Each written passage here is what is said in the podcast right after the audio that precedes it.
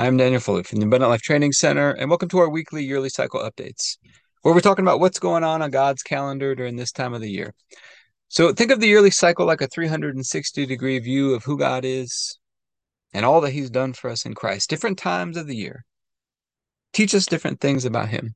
And I believe it's Monday, December 19th. We're getting ready to start the Feast of Hanukkah here in 2022. Feast of Hanukkah, eight day festival of lights, feast of dedication, the festival of lights. It's a reminder to dedicate ourselves to doing things God's way, to dedicate ourselves to God's plan for our lives, to the gift that He's given us. It's a reminder our light is supposed to be growing brighter and brighter all the time. The Feast of Hanukkah starts with one candle that's lit the first night. The next night, they light two candles, and it keeps growing until all eight candles are lit. Feast of Hanukkah is a reminder that God can take the little bit that we have and he can do the miraculous with it. On the Feast of Hanukkah, it comes from the story about how there was a time when they only had enough olive oil to light the lamps in the temple for one night. And God made that oil last for eight nights. He took the little bit that they had and he did the supernatural with it. So it's a reminder of all these things for us in this time of the year. As we're going to take communion over this day, just as a time of gratitude for this season and helping us, asking God to help us to walk in this season the way that He intended us to. Heavenly Father, we're asking for your help today. We just thank you for this time of year, the reminder of light. We've been released from darkness and transferred into the light, into the kingdom of your Son. We thank you for that. We thank you for making our light grow brighter and brighter consistently. We thank you that you can take the little bit that we have and do the miraculous with it. We're asking you to help us to, to firm up our decision to dedicate ourselves to a higher level of what you call us to do.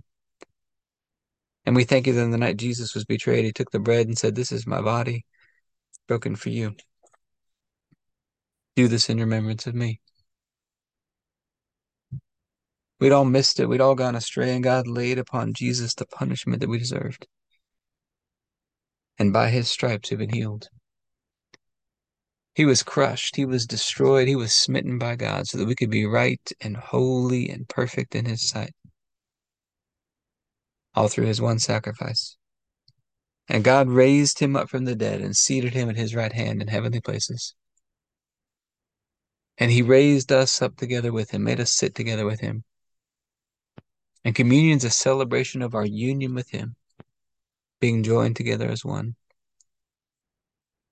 So, Father, I thank you for this bread and ask you to bless it in Jesus' name. If you have your bread, you can take your bread.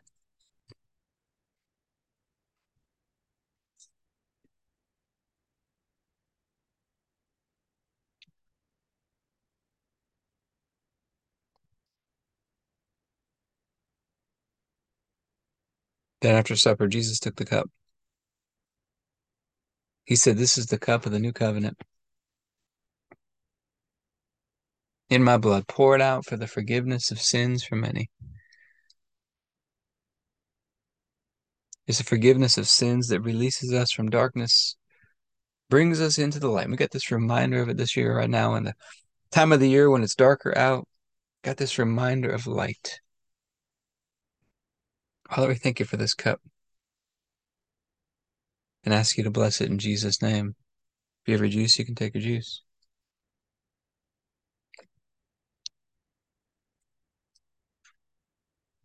All right, our filter to keep writing every night this week.